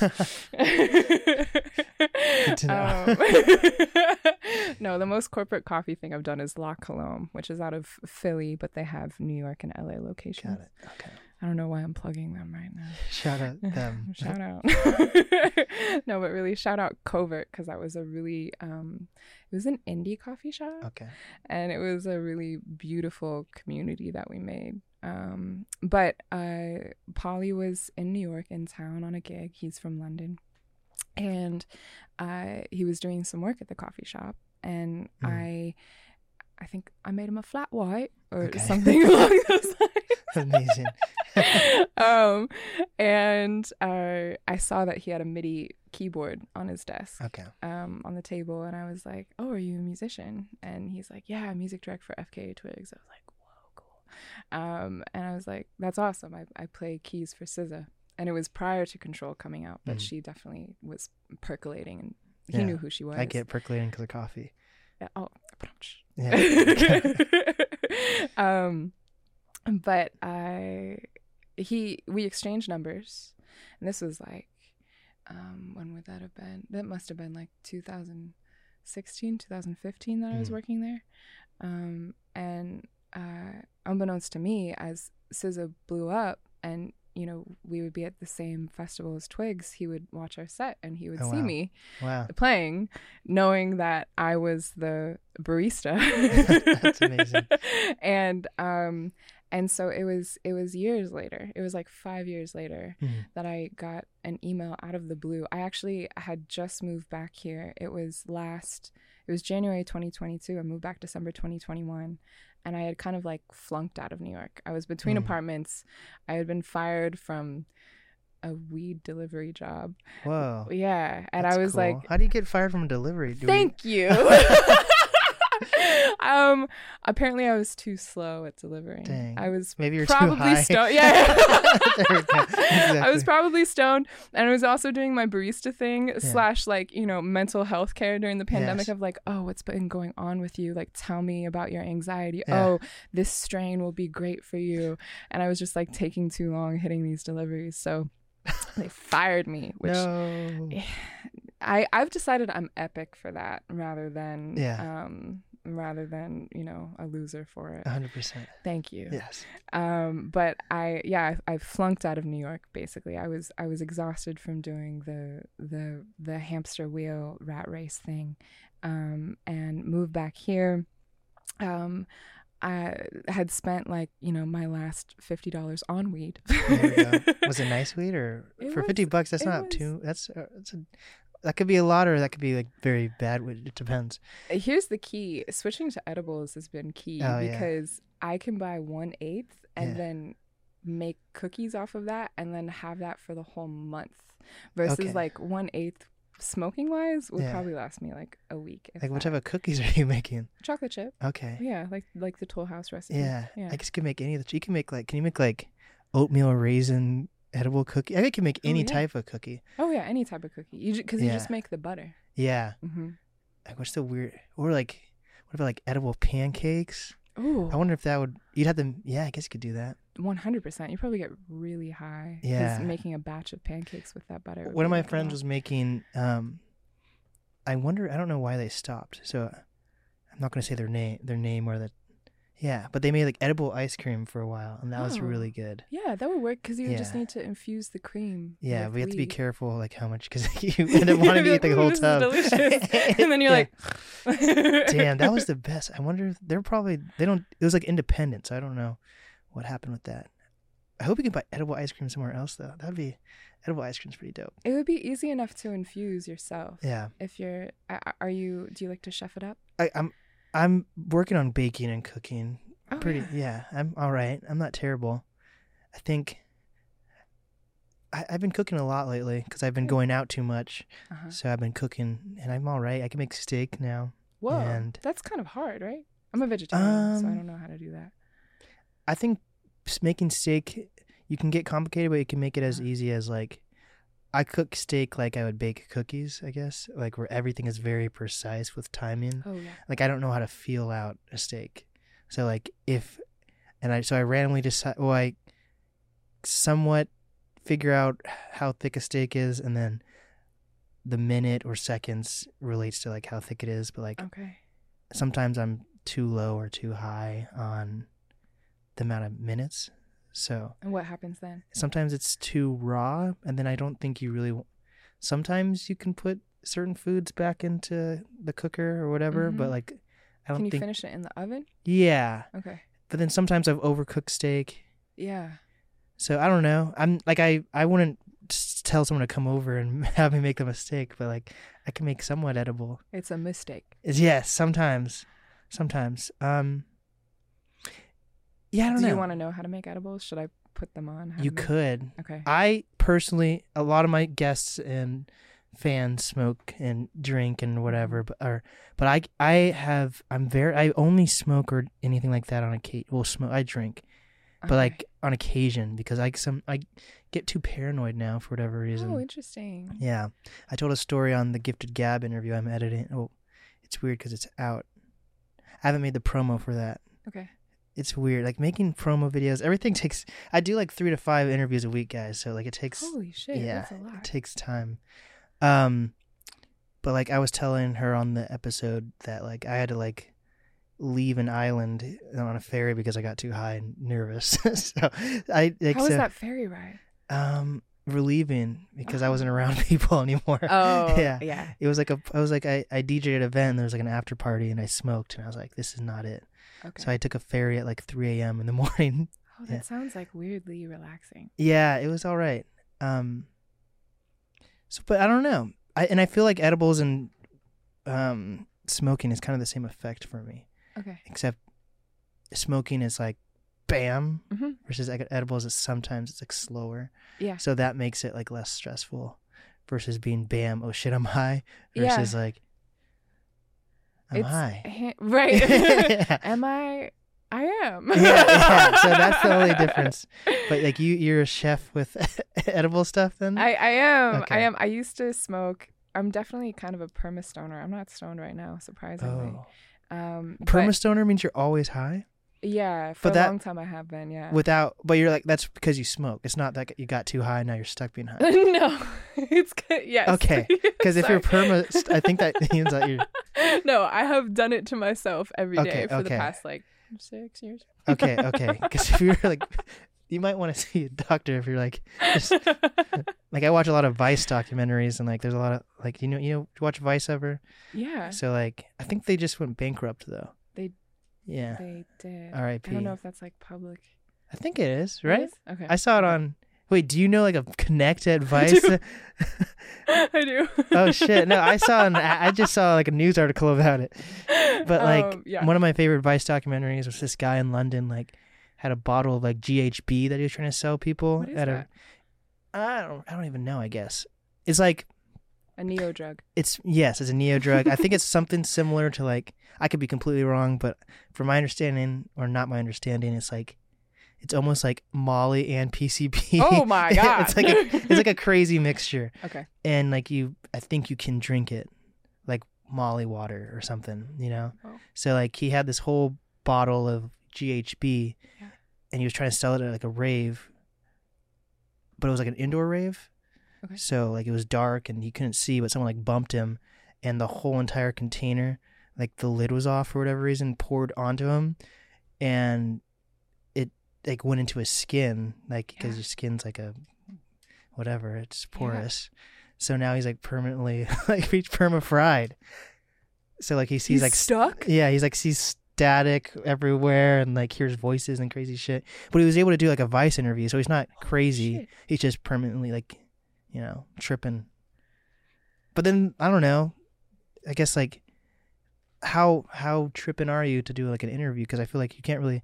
There's people that interview like homeless people and all that, Yeah. but like he seemed like he had his shit together. He just was like, well, I guess I'm permanently tripping, but I don't know if he should drive either like that. So I don't know how much it affected his. I don't remember that. I just remember that he's permanently tripping. So when you said you're perma stoned, I was like, oh shit, like that No. GHB incident. No, no, no, not the GHB incident. Okay. Like I have consensually Okay, dosed myself. but you eat edibles more than smoke. Yes, I found that smoking was dehydrating me a lot. and it gives you cancer. That's true. Yeah, it's That's true. carcinogenic. That's true. Carcinogenic. Yeah. Um, yeah, I don't, I don't, definitely don't want cancer. Is there any wood in here? Yeah. Yeah, yeah. Well, that doesn't work. This is not real is wood. this this is plastic? Yeah, Ah, shit. is this real wood? Maybe. Oh, the side of this of the sound thing. Oh, There. okay, there we go. Cool. Um, I yeah, I've I've dosed myself. I, I found that um smoking was dehydrating me. Okay. Um, and a carcinogen. Yes. Uh, um, and it's expensive. I was Yes. you know literally blowing through a lot of weed. but um, um, so I made the switch to edibles, which was difficult to be honest, because there's the just the Yeah. um, relaxing, like the ritual of rolling up and Yeah. like taking the break and going outside, and like this thing for some reason is so relaxing. yeah, that that's what people get that with cigarettes and vape and all that. yeah, oral there's like the the chemical thing with whatever you are smoking, but then there's like this Yeah. thing. yeah. Um, so converted over to edibles, and I like it because with smoking, smoking's handy because you know how high you're gonna get. It's Yeah. like, oh, I'm here, you Mhm. know, and then it dissipates. Yeah. Um, but with the respiratory system, it's about like you know two hours, and then you roll up again. So I Mhm. found that like smoking all day. I would get really exhausted by the end of the day because it would be up down up down up, Yeah, down. yeah, yeah, I bet. Whereas with edibles, I'll either I'll dose myself either like once or twice a day, um, in the morning and then in the evening, Yeah. and it's like it's like a meal, you know. the digestive system mm, it takes about six hours or so to move through your body. So you're coming up, you hit the apex and then come down. So the trick is dosing yourself to hit that apex rather Got than it. dosing yourself to be high here and then be like, whoa. Yeah. um, but to make your own edibles, um, you can infuse butter or coconut oil. You have to, you need a fat Uh, because the THC bonds to the fat. what happens if you don't use that? I don't know. I don't know if the THC will bond correctly. But also too, you need um weed needs heat because in its form Mm. you're getting delivery service puck right now. Um this is why this is why they fired me because I would explain this shit each time. Amazing. Um so in its, you know, like floral raw state, um Yes. it's THC dash C is the or dash A. It's it's bonded to another um, molecule, or like the molecule is more complex. Um, Got it.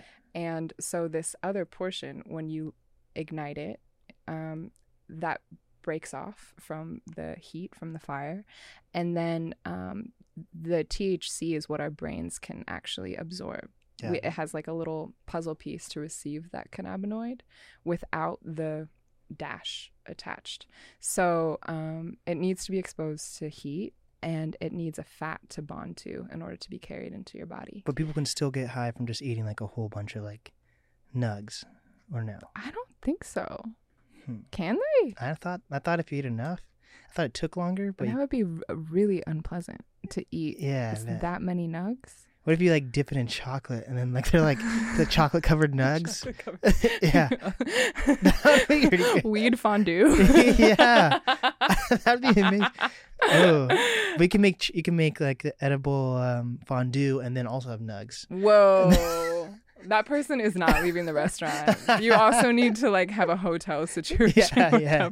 But that's why you can um you can like have you ever seen like Action Bronson like microplane some nugs onto like hot hot pizza that comes out of the oven? Oh, I haven't seen. That. I watch this show sometimes though. so like if you if you sprinkle like little bits of weed that's Okay. what's happening is the hot hot cheese is like it's Oh, called it. decarboxylation it's decarbing the weed so it's breaking off that But oil won't come out of that, right? Or like, how does that dab oil made again? Ah, that i don't know that's like I thought they like science. squeeze. Like nug. olives Yeah, but that's not how it works.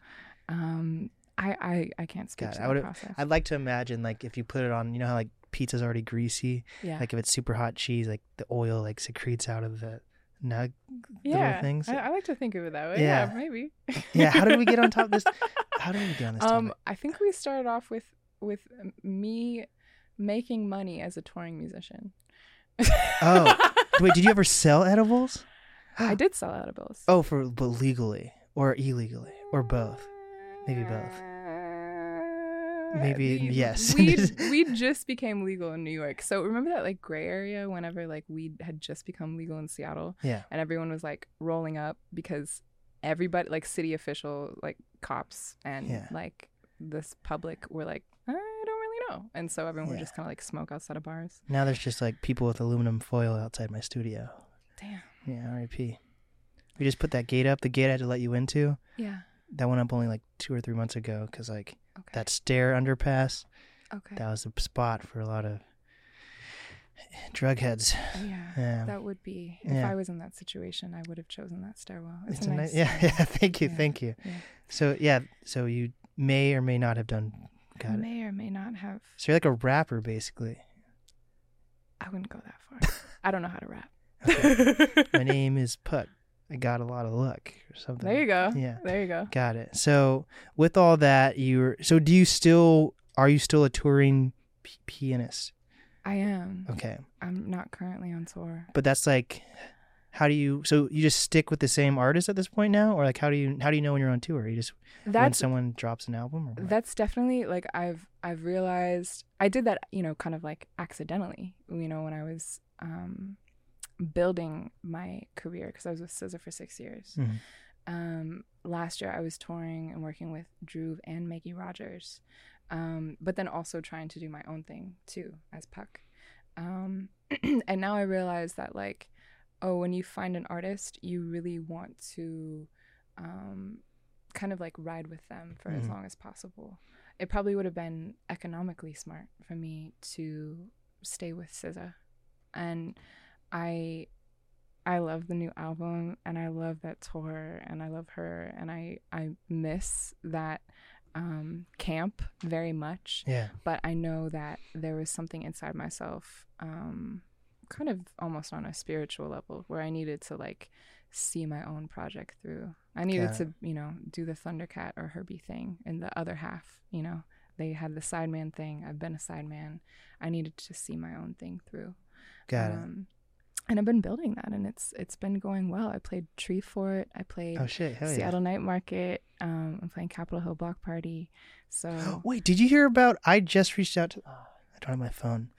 Um, I just saw it today when I was driving to the studio. Mhm. Have you heard about Thing Festival? yes, And then Thundercat's like the headlining yes! guy. Yeah, that So, that looks so cool. I just reached out to Thing this morning, Cool. and they're going to work on seeing if they can get me a press pass. So, fuck yeah. Amazing. Oh man, I hope you go. I used to go to jazz camp out in Port Townsend growing Okay, up. where is Port Town? That's like It's you know where Port Angeles is?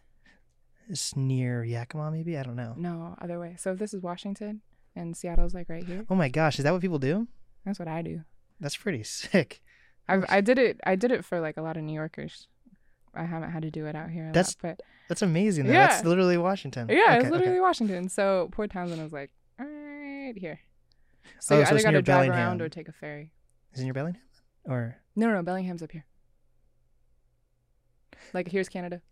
Bellingham's like oh, so you have to go south and then up, yeah. You can either drive around, which takes how long, or you take the ferry. The ferry. but where you take the ferry from? That I don't remember. I, Probably like I think my dad drove me, got it. or we took the ferry. I don't know. My dad was navigator. yeah. Yeah. I guess I'd have to get an Airbnb if I go though, or wait.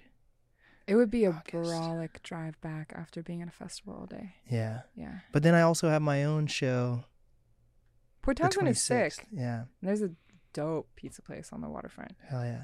I had to figure that out because I have a. Sh- I'm doing my NAST. I'm doing my NAST live. My anniversary for the podcast is August 18th, but I'm Congratulations. doing a show on the 26th. I'm doing a NAST live, so it's like a live podcast with Okay. performing acts as well. But then the um, thing is 20 what is it? 25th, 26th, 27 or something like that? The thing. I think so. Okay. Or thing. Yeah. It's such a an awkward. I love how awkward that is to say. Yeah, thing. Are you going to thing? Yeah, you're going to thing. Are you going to the thing? Yeah. Mm. So, but how can you ever just like DM people and be like, "Hey, can I be your touring pianist?" Have I you ever done that? I have. I've definitely all the festivals I've booked. I've got off of cold emailing. Got it. So I've been the internet detective, and I have a huge spreadsheet of like Nice. who the booking agent for each festival is, um, to various degrees of success. Mhm. Um, I, yeah, you can do that, and I definitely have recently because I've been out of work. Mhm. Um, uh, all year. Yeah. um, I I've been reaching back out to like all my contacts, being like, you know, whether it's a, a touring pianist being like, hey, if you have any work that's coming across your desk that you don't want, you know, put my name in the hat. Um, to music directors, to um, other music business people, artist managers, even like artists that I'm friends with. Um, and nothing, you know, nothing is is happened yet. So I'm definitely Mhm. um, experiencing that that cold spell, which is very unnerving, Yeah. but also very eye opening. Um, economically, I've been saying that word so much this interview, but it's really on my mind a lot right now. You know, I'm I'm 32 and I'm like, okay, like I've had I've had some big successes in music, and I have some like, you know, cool kid points in terms of like who I've played with Yeah. and things that I've done and. I've released my own album and I'm like really super proud of that. And It's 40 minutes long. See, I know so many like little tab. It's like 40 minutes and something seconds. I forget how many seconds. Damn, you're good. Yeah. Maybe 58 seconds. Something like I that. I think it's 40. I think it is 50 or 28. I think it ends in in 8. Holy shit. Do you have like a photographic memory? No, I just I kind of dive into like a deep dive on my guests. But then it sticks with me, you know.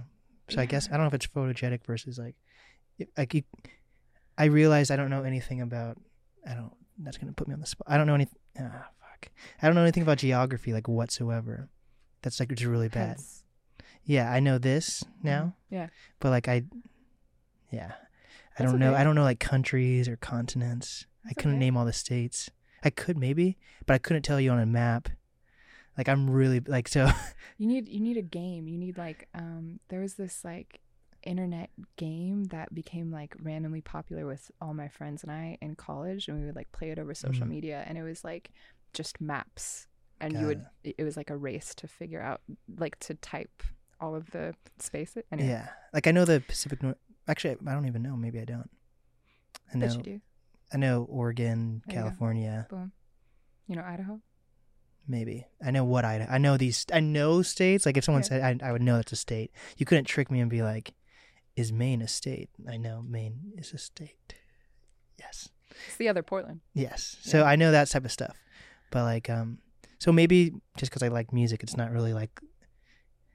Maybe I have a maybe I have a photographic memory for music. Yeah, you move Uh, towards what's important yeah. to you.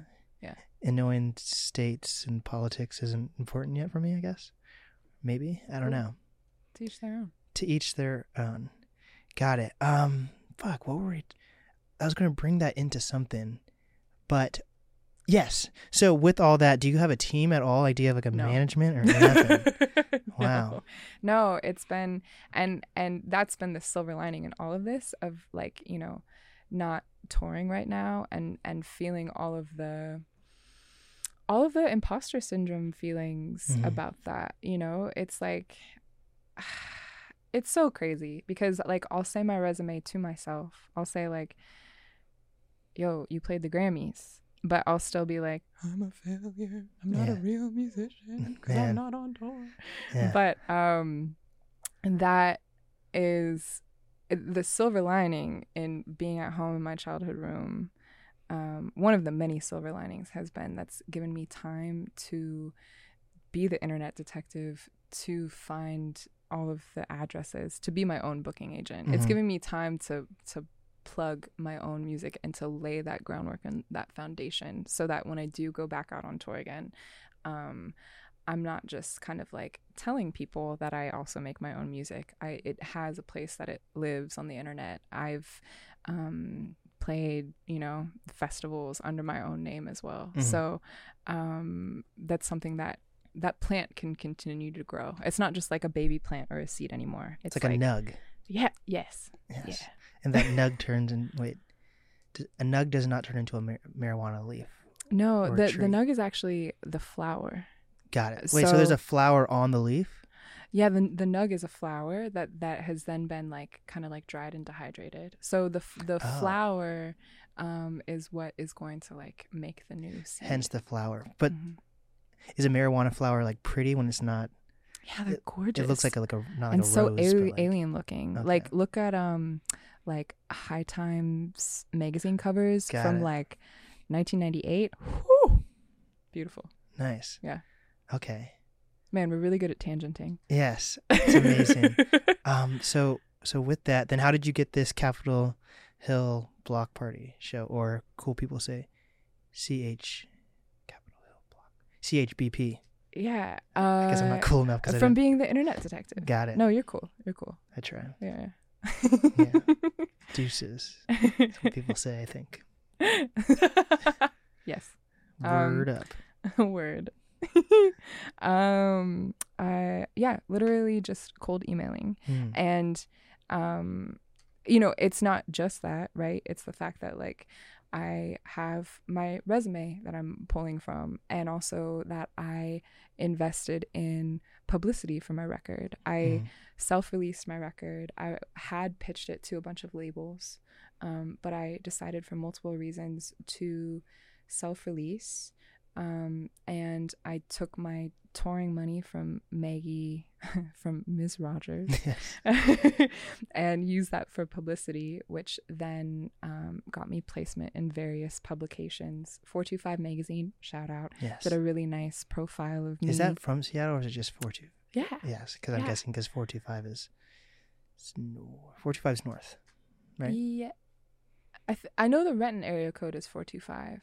Really? Mm-hmm. It, it, might be. I know, and I also know it's Bellevue, so I think it kind of It's just Bellevue, like, too? extends. Yeah, I'm not really sure. Maybe it's the east side. Then what's 206? Definitely Seattle proper. That's it? Yeah, but now there's a new one because the 206 numbers are almost used up. So now we're getting a new area code. What is it? It's like 534 or something Yeah. weird. I'm like, 534? That's stupid. yeah. Maybe. Does it jingle? Aren't all phone numbers supposed to jingle or is that like a made up thing? What do you mean? Like your number is supposed to like you're supposed to like rhyme it in your head. What do you mean? Like 911 or like, you know like or Why was the 911 jingle so pleasant? Like, don't know. 911, yeah. my leg is broken. Yes. You know, I think that's what it's supposed to be like. Like your your phone number is supposed to be like a jingle, or is that it's just random numbers? I thought it's supposed to like jingle somehow. I I don't know. I've never heard this. I know it was like um uh it it was I think it was started This is what I heard. I don't know if I really know what I'm talking about.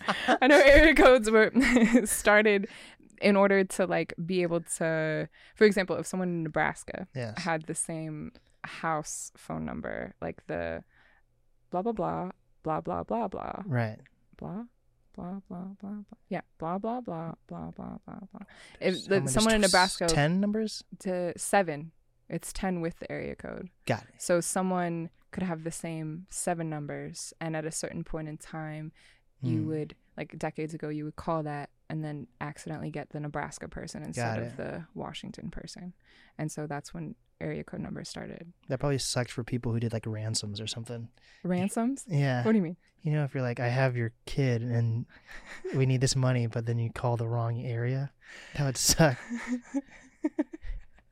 that would suck that would suck for so many reasons yeah.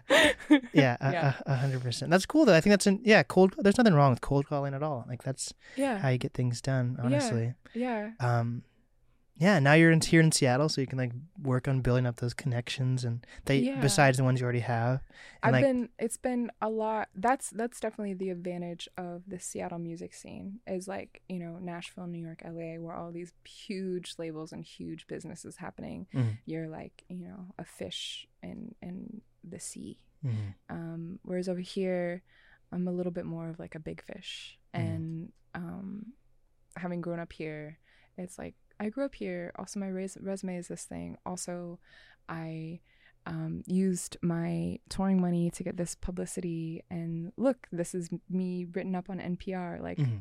I'm real. I promise. You know, Yeah. I exist. And so, all of those things together kind of sum to local festivals. and like what's your like what's your standard now after being on like different tours like would you do like Sofar Sounds or like Honestly, like I did three Sofar Sounds gigs last week. oh nice Heck yeah. um it's uh in terms of making money as a musician um Sofar Sounds has been because i've been out of work right so Mhm. i've been teaching um teaching like music music lessons Mhm. music theory lessons um online and in person um uh hit me up um i've been teaching um i've been playing gigs um which hasn't been a lot of money. It's starting to be a little bit more but the Sofar Sounds have been bread and butter for me because it's Mhm. like guaranteed audience guaranteed pay you could do like um, five a month or something right at max? I don't know. I thought that was like a max you can do. I don't know, but it's it's a hundred dollars um uh, so far, unless they have a bunch more tickets, then then they give you more money, which is honestly like kind of light for the amount of um work the artists are doing. Mhm. But to be frank, you know, I'm not getting the like 50 Amazon dudes to like come to my show at Sunset Tavern right and then I would make more than a hundred dollars. But like if I put the energy into like booking a show, um, f- you know, putting a bill together, promoting it, carrying all my shit, doing the sound check, playing the show, posting on socials, like all of that, like if you I- break down the hours if you're doing that that's a lot of well, hours yeah, yeah, but like also when I did play my show at Sunset Tavern in um was that May? Yeah, I think it was the beginning of May or end of April. I didn't make any money.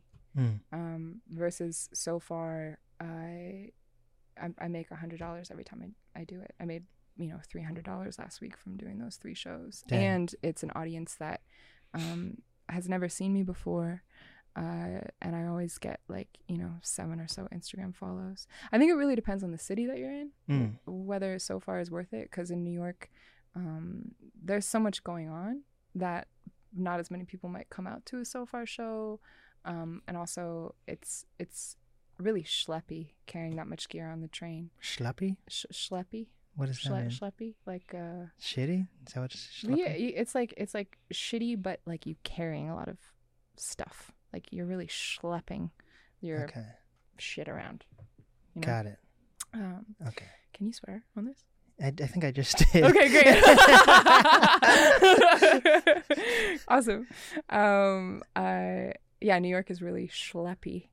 Um, but uh, you know, with the car here, and then also too, I think I think people in Seattle are there's a community that's like really hungry to support local music, but doesn't really necessarily know how to. hmm Um, versus New York, it's like there's so much nightlife everything is going on all the time and there are like major like every single artist is going to tour through new york hmm whereas that might not be the case as much for seattle Yeah. um so i i think that the the community of people coming to sofars they're like genuinely looking for the the music scene or an interesting experience Yeah. um in a way that feels different than new york Yeah. Ooh, I wonder if you could like cold call artists that just announced their tour to Seattle and then like do have you done that before? I've been doing that. Okay, I've been yeah. doing that. I haven't really had any success with it yet. Um, well, I have I have like a, a friend who's coming through, a friend from the New York scene who's like blowing up, who's coming through, who I, might open for her. nice. Um, uh, but yeah, I hope so. I keep hearing rumors about like, oh, I just put your name into this touring musician who's looking for an artist, or like, oh, like this other artist like really likes your album. I keep hearing lots of rumors, so I hope they. Maybe you need like a booking agent. Yes. Instead, like you might need a booking agent before you need like a manager even. I absolutely 100%. yeah. I do need that's a booking agent is the number one thing I need. Yeah. If you know any booking agents, I don't. I know. you like, guys Se- know any. If Yeah. you're a booking agent, help. I know Seattle booking agents, but I don't know if that's the same. Yeah. need for Well, I I, would know. actually love to build. Um. So work with Saul. Saul, like I had what's his? I had Seth McDonald on the show, and he has a sh- he has a band called All Star Opera, Okay. and he's also Souls or Saul. On the podcast, we discussed if it's Soul or Saul. yeah, and you can call him either. Because one is his birth name and one is his artist name, right? Really?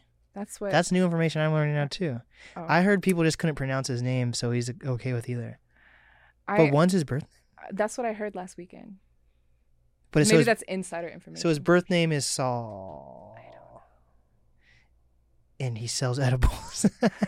Does he? no. Oh. Just- we can't blow him up. I mean, musically, yes, but Yeah. like, yeah, He sells music edibles. it makes my brain feel like that. His Yes. music is really good. There we go. Yeah. But like um Seth is his booking booking agent. Oh, But you said you also met another booking agent for him? Or who'd you say you met that works with Saul? Soul? um, his music director, Music Andrew director. Imanaka, who's really dope. He grew And he's up. from Seattle? yeah, he he's from the south side of Seattle, and he grew up um playing bass. He's an excellent bass player and music director, and he runs playback.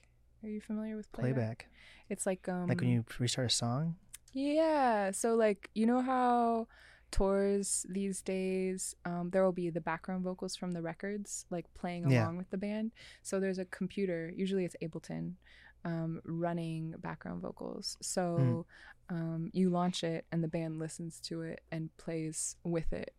So it's all kind of like knitting together. So um that's what Andrew does Got it. for um soul slash Saul.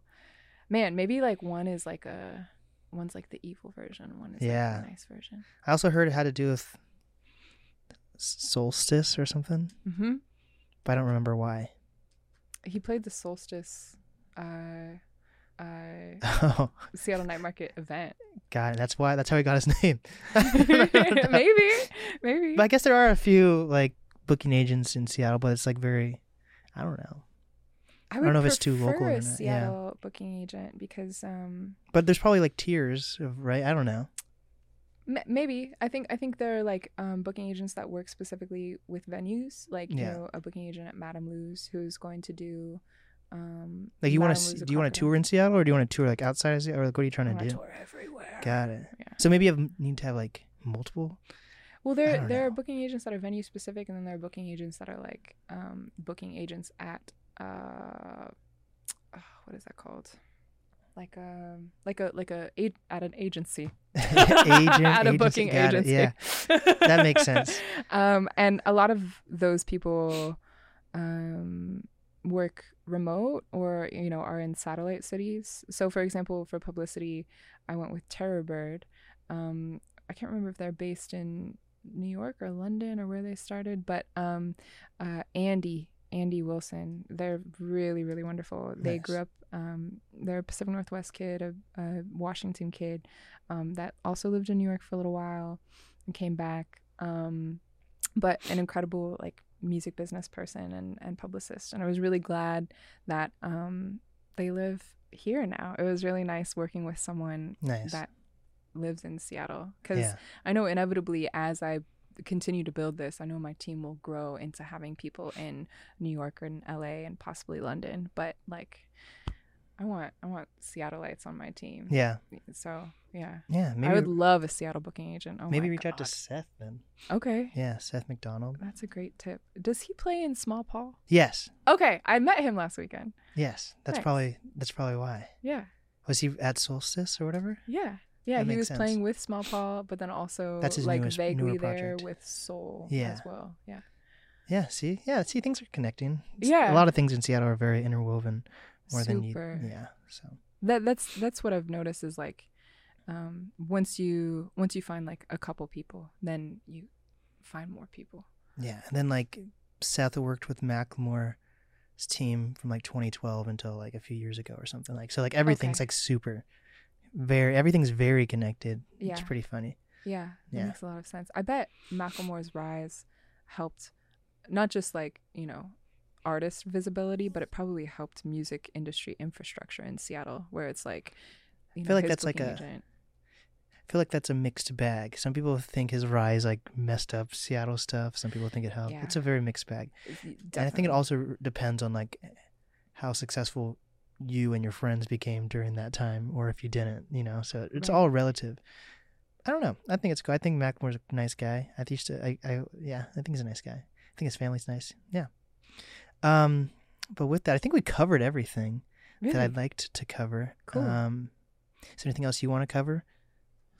I talked about, you know, the inner workings of the music industry and making money, which was important to me. Mhm. Um, it's really important to me that, like, I, I guess I really want, um, you know, we're, we're a city that's so, like, tech driven.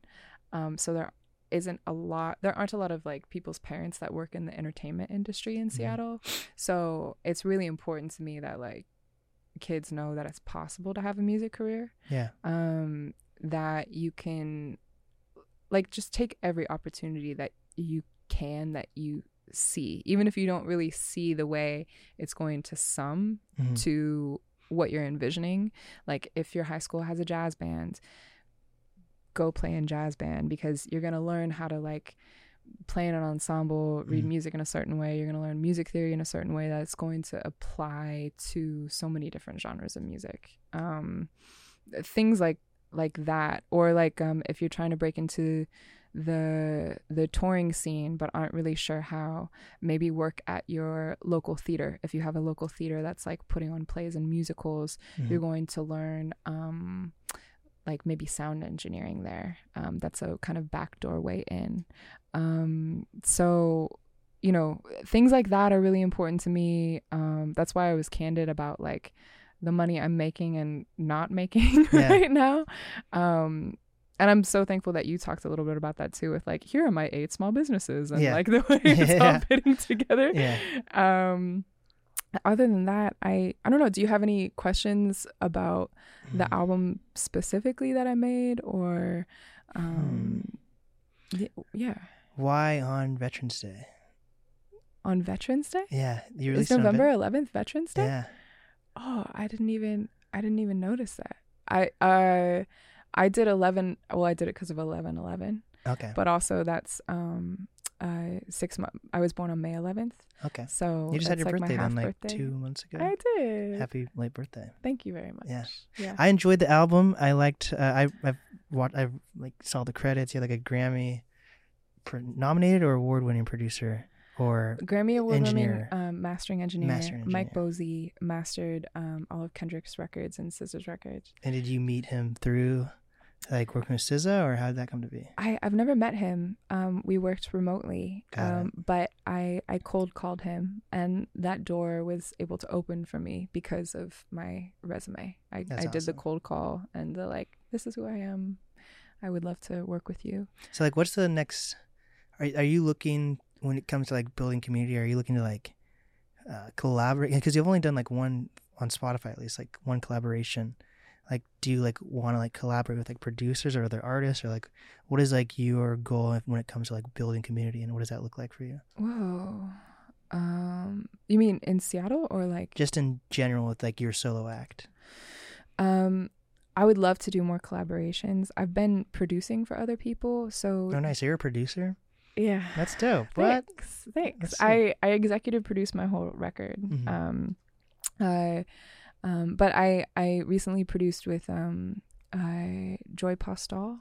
I don't Hmm. know if you're familiar with her. Mm-mm. She's really cool. She's from Baltimore, Nice. um, living in New York, um, and she's dropping a project that I um, produced on with a team. Um, I so I would love to I would love to do more production and songwriting. Um, I with with Puck, I would love to collaborate more. I get very hesitant. Um, I get very cautious because I feel like there is a sort of um, stereotype that like women or femmes uh, tend to just be singers, Hmm. and so um, in the past, sometimes like people have asked me to collaborate with them uh, and I would show up to the session thinking they would want me to like play keys, which is like my big strength, um, or would need help with production or something.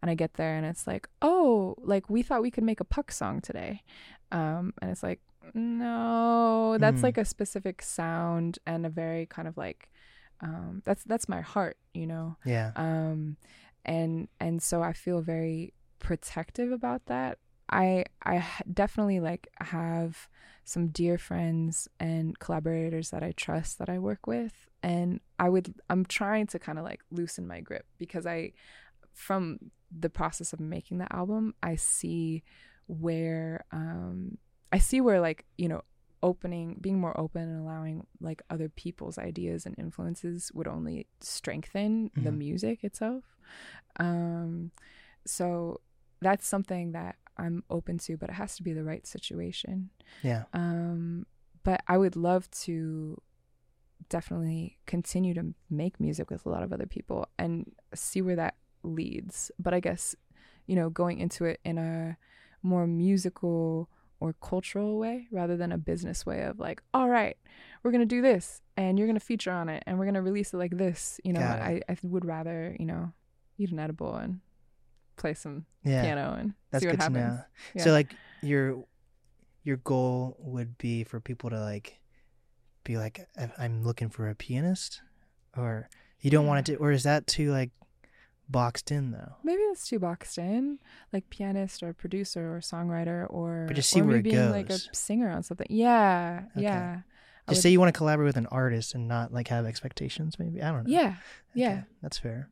like uh like uh you know those like actor on actor interviews or like those actor roundtable things that always pop up something like that where it's like a meeting of the minds and it's Got like it. let's see what happens I thought of like when you thought when you said that though for whatever reason I was thinking of like when um people read Google searches about them. I don't know. That's just completely different. But you know those actor like things or like uh an actor and a supporting actor will like be like this is what Google has to say about it. But I know what you're saying too. But for whatever reason that's what I first that's what I first thought. But yeah, not that. Less computer. Yes.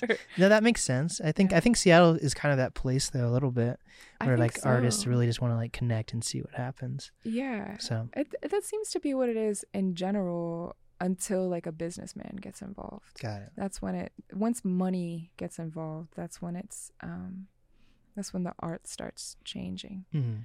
Um, I understand why money's involved. Money needs to be involved because I need some money. Yeah. Yeah. We all we all need, need to be able to buy your edibles exactly or buy the ingredients to make your edibles. exactly. Got it. So oh, yeah, I never I never told people how to make weed butter. Oh shit! Yeah, quickly. Anyway, before that, Yes. we'll end on that. But um, and you, I was gonna my I end by usually saying what's like some final advice, but you've already given like some amazing advice. So Oh. before my final question would be like, besides that one we're about to ask, um, how'd you how'd you meet Vox Rare? How did that come to be? Oh, they they listened to the Treefort um playlist of all the Oh, artists wow. and they hit me up. They reached out. That's awesome. Yeah. Um I'm you- so sad that I I didn't get to meet them or play the show. They're so cool. They seem awesome. And I was really excited. I planned this like little Pacific Northwest tour Mhm. of like um uh it was well it was Boise, Portland and Seattle. And yeah, I got COVID. Damn. Yeah, it was my first time getting COVID. I probably deserved it. How'd you get it? From Treefort. Ah, dang. Yeah, yeah. I had been in my brain. I was like kind of cocky about it. I was like, my hygiene is so good Yeah. that I still haven't gotten COVID, and Yeah. then I got COVID. Damn, you got you got humbled by the vid. I did. I Damn. did. Rightfully so. Rightfully So let's before you before you give the how do you make the the last thing I want to say actually is how how can people find you Okay. on social media um, or wherever how can they reach out to you Puck for good luck everywhere. Cool. Um, so you can find me on all socials. I'm not great at Twitter or TikTok. Twitter is like slightly too Gen X for me, and TikTok is slightly too Gen Z. And Instagram, it's perfect. I I'm on there yeah too much. and they're verified so that's kind of cool there's some cool points there What'd you say? You're verified right so you got no, I'm not actually. what I thought you were Uh uh what I don't. I don't have a, a blue I thought check. you did But I thought you could blo- buy the blue check now. yeah so Yeah. it doesn't even matter It but the, matter. the the tip is like you can check when people if you click on their profile Uh-huh. they'll show when they became verified Really? so if people are verified after March 2023 yeah. you know they've bought their verification. I could have sworn you're verified. I thought I looked today and you're verified. Really? I don't have my what? I could have sworn. That would be sick. News Maybe to me. not. Really? I I tried to because like before you could buy it, you would have to like do a whole request thing. or yeah. request. You would have to submit your driver's license, which was like weird. Yeah. For me, they um, had me send my like credit card information. No, I was kidding. Are you okay? Yeah, my social Are you a security number. fraud? um, no, I I submitted it, and it was like kind of right Huh. after dropping my album. I think that I tried Yeah. again, and I was like, oh, with all this press, this will work. But they were like, no. I could have sworn maybe. Huh? I feel like I should be. I feel like I have enough cool kid points. Yeah, I think so. Yeah. Weird. But anyways, let's end the episode by you explaining how to make um your butter and also what your three favorite things to make with it is. Or is it only chocolate chip cookies? Um. Oh, I no. Some some other. I think I've made some oatmeal before. Oatmeal, just oatmeal? No, no. Oh, well, I actually have put butter, like weed butter, on top of oatmeal in the morning time. What about like toast? I've done it on toast. Yeah, I've done it on pasta. Like Okay. finish some pasta with like you know a little bit of butter and then put like some nice Parmesan cheese on top and then get Very really nice. stoned from the pasta. Yeah, that, that's pretty dope. Hell yeah. Um, I really want to make like some shortbread cookies, but I want to take the Oh. weed butter and mix it with like I've got this ingredient pairing in my brain, but like it might sound weird, but like a lime zest Okay. and miso. I'm like that might be an interesting like. What does miso taste outside of soup? I only know what it tastes like in soup. Kind of like that, like salty and almost like, almost is like a little like caramelly. Is it a spice? Mm-mm. What is it? What is miso? Miso, it, it's a paste. It's like a fermented um soybean, I think. But when you're having miso soup, it's just soup with tofu in it. So is it like wa- Mhm. it's like dissolved? Yeah, yeah. They Got put the paste in the in the water or in the broth. Got it.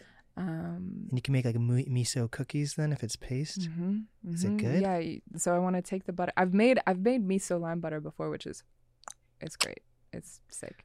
Um, but I want to I I want to do that as edible butter and then make shortbread cookies with it because shortbread the main like flavor of it is Yeah. like the butter Yeah. so i'm like oh let me feature this flavor profile of like Very nice. cannabis miso lime very fancy Amazing. um but how you make weed butter uh you so take a pot uh, uh, fill it with water and then stick another pot on top or like a metal bowl that will kind of nest in without touching the bottom um, and that's where you're gonna, put your butter and your weed and the most important thing is to check every once in a while that you still have water in the bottom of your bottom pot or else you're gonna have problems but it's a way to gently melt the butter and infuse it with weed without burning it.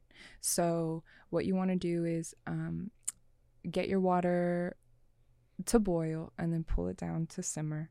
Put the the pot the, the pot the second pot or bowl on top and melt your butter and your weed and you want to stir it and you want to like check on it um uh you want to do this for like you know an hour or two until the butter has turned a nice like golden brown or almost green then you know it's like infused Very nice. and yeah and then and then you strain out your weed um, and then you have weed butter to use for any purpose you desire you can also do this with coconut oil if you're vegan um, and that you can just take a jar of coconut oil stick an eighth of weed in it close the top and then put it inside the the pot of water. Cover the water up you know pretty far along the coconut oil jar just to like heat the oil um, it might make a lot of noise. It might rattle as the water is simmering, and it's definitely something you know you want to be in the room for. It's perfect if you're if you're, if you're a freelancer doing emails. You know, you can just sit there doing your emails in the kitchen, making your you know weed coconut oil. But that's how you make edibles. Oh yeah, we're making that a clip for sure. That's amazing. I already have an idea for that. Hell yeah! That's great. Yeah, that's that sounds amazing. So, do you cook a lot too? Then I'm guessing. I do. I do like cooking a lot. wait, so what do you? If you have edibles every day, Mhm. what do you usually make? Is it cookies or what do you? usually cookies, yeah. Because I I know my dose with the cookie. And and also I like I believe in in having cookie dough on deck, like Yeah. whether it's like edible or not. Like I I usually when I make cookies I double the recipe Mm. and then I roll them in I'll cook some to have, but then I'll roll um logs of cookie dough and freeze it so that whenever Oh. I want a cookie, I can just slice and bake. Yum. And that works really incredibly with edibles. But then, how do you make? Can you make edible, edible, edible cookie dough, or would that not work because it's not heated up? Oh, like can I just eat the the cookie dough that has the weed butter in it Yeah. without heating it? Yeah. Oh, that would Yeah. work Yeah, because it's already the weed butter. because it's already the weed butter because you've Got it. already decarbed the weed in the butter through the heating process. Nice. hmm That's amazing. okay. Hell, hell yeah. This is why I was fired from the weed job. Because I would sit here explaining this to every customer, making sure they were living their best life. Hell yeah. We've we've gone on a, a full journey. Um, do you have besides that? Do you have any final final words for the the people out there, Oh, final words. Um, or final word? Either one. amethyst. Amethyst. And we did it. This is the NAST podcast with, Puck. and we did it. There we go.